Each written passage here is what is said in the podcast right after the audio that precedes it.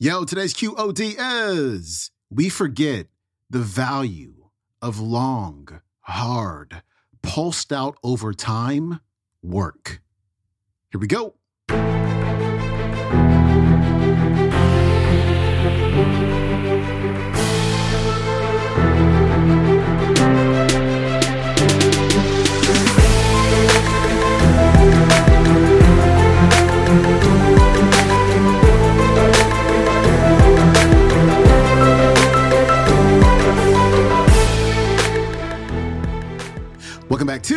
Quote of the Day Show. I'm your host, Sean Croxton of SeanCroxton.com. We got Brene Brown on the show leading off the week, and this talk is incredible. I think you should listen to this one several times over because she hits so many much needed points that we need to hear, especially when it comes to our, you know, work really hard culture. And I don't see anything wrong with working hard by any means at all. The problem is when we work ourselves to exhaustion. And as she says, we use productivity for our own sense of self worth, right? And so she's going to talk about working hard, but also embracing resting and playing. Brene Brown's coming up. Let's talk about rest. How many of you are tired? Honestly. Yeah. The CDC defines sleep debt as more than two consecutive nights with less than seven hours of sleep. Again, if you're listening to this at home, this is uncomfortable rumbling. How many of you are in sleep debt? You know, and how many of you are thinking, I'm not going to raise my hand because that's not actually what I need? Yeah. I'm really good to go on four. Right. We are a sleep deprived culture. And what's really scary is if you start when this emerged as an important guidepost, and I started looking at the at the data, at the research coming out of the CDC and the sleep institutes and the sleep researchers, you know, sleep debt is highly, highly correlated with obesity, cancer, diabetes. It's to blame for a very, I mean, I don't know that they can put their finger on it, but they attribute a lot of motor vehicle accidents to sleep debt. The worst advice that I've ever heard is that you can rest when you're done. And, and some people say you can rest when you're dead, which means you're really done. But you know, the whole idea that we can't, and we heard this when I asked earlier, um, in an earlier session about shame triggers around lazy. The whole idea that we can rest when we're done. Here's the hard, hard news we're never going to be done. The to do list never ends. We can never check everything off and feel solid and great and be done and rest. You know, it is a very shame trigger area for us because I'm telling you, how many of you relate to the idea of lazy as a major shame gremlin? How many of y'all would have shame come up if someone described you as lazy? I mean, it is a big deal. And so, this whole idea that we can sleep, that we can stop, that we can rest, that we can quit. We can say, we can look at a project and say, this is consuming my life. It was important. I wanted to do it. It is not working. I quit. I'm not doing it. I want to talk about some mythology behind rest. And I think, a weird paradox in our culture. One of the big vibes that scares me the most right now, as an adult, as a parent, as a partner, even as a professional, is this whole new vibe that we're living in of fun, fast, and easy. That everything has to be fun, fast, and easy. I just don't know very many people who have achieved or accomplished what they want to do who have not worked their asses off to do it. Help me understand this. At the same time, we're exhausted and depleted. We only put value on things that are fun, fast, and easy. Like, what are we doing with our time? If everything's fun, fast, and easy, and we're tired all the time, and we're not sleeping, and we're not resting, what are we doing? And I think in my experience, again, from the research and also from my life, that things are hard and take a lot of time and require a lot of work and thought. And how I would answer that question that I posed is that we are racing to finish things out of scarcity. You have no idea how many people I talk to who say, well, you know, I follow your work and I love your work, and I think I would be a great social worker, but I could never go back to graduate school. That'll take me three years, and I'm 40. Well, I hate to be the bearer of bad news, but like you're gonna be 43 anyway. like if you skip graduate school, you're not skipping 43. It's coming. You know, if we, for some reason in this culture of scarcity, we can't say, I really want to do this. When Chris Anderson, who curates TED, said, Why shame? I said, Because it was my one professional before I die goal that I would help start a national conversation about shame. I think it can change the world.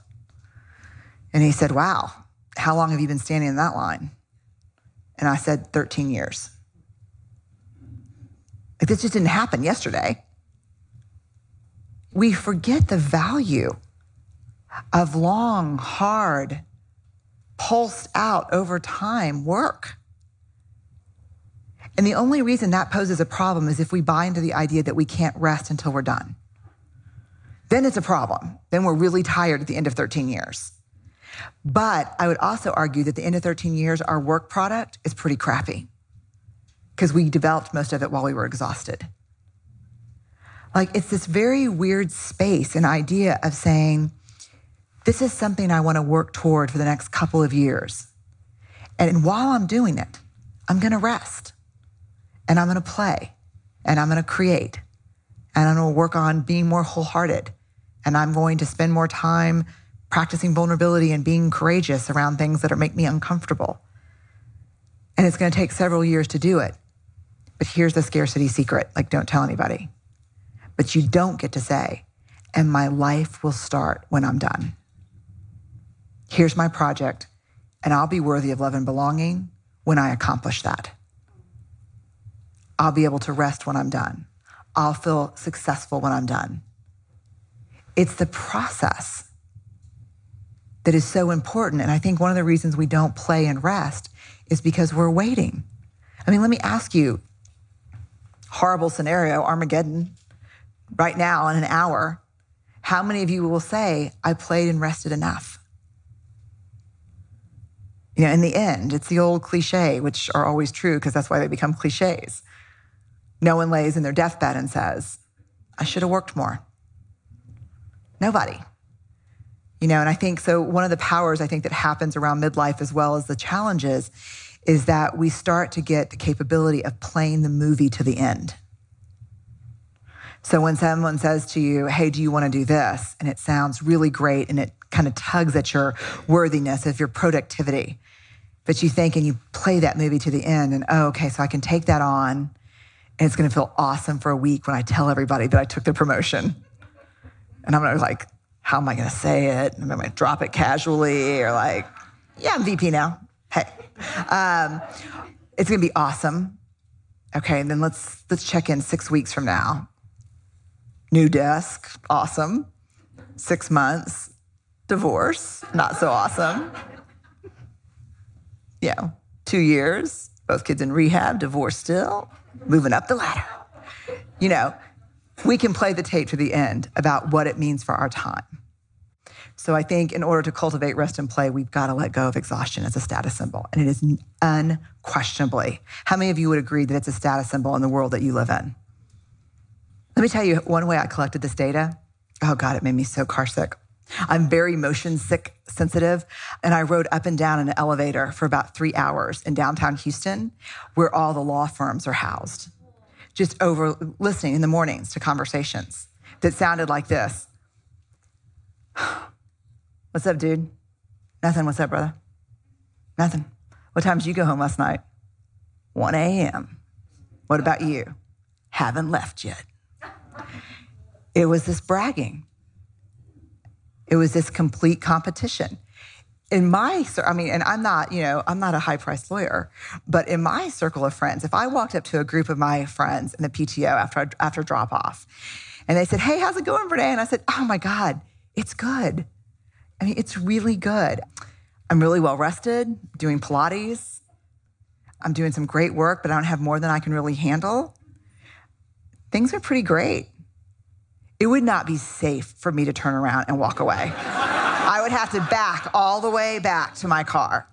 They would be like, You are a loser. You are not doing enough. You are not enough. You are not being enough. You are not contributing enough. Because being busy is being important. I put this on Facebook this morning because I really thought about this. It's from the Gifts of Imperfection that somehow we've convinced ourselves if we stay busy enough, we can stay right ahead of the truth in our lives.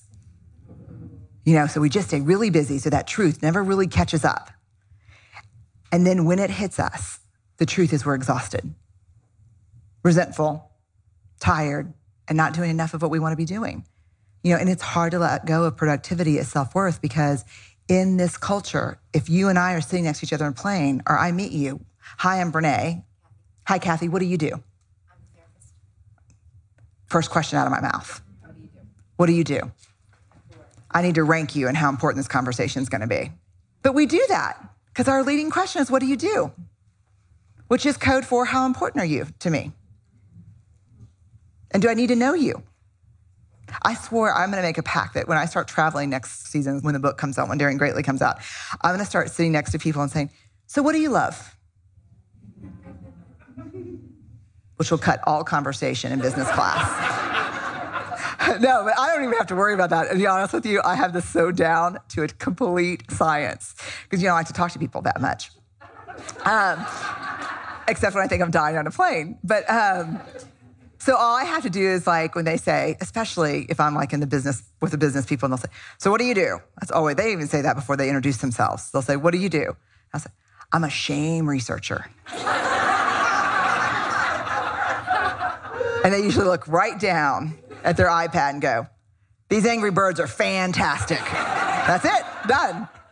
Um, it is. We laugh about it, but it is very difficult in our culture where we define each other by what we do and we rank each other's importance by that.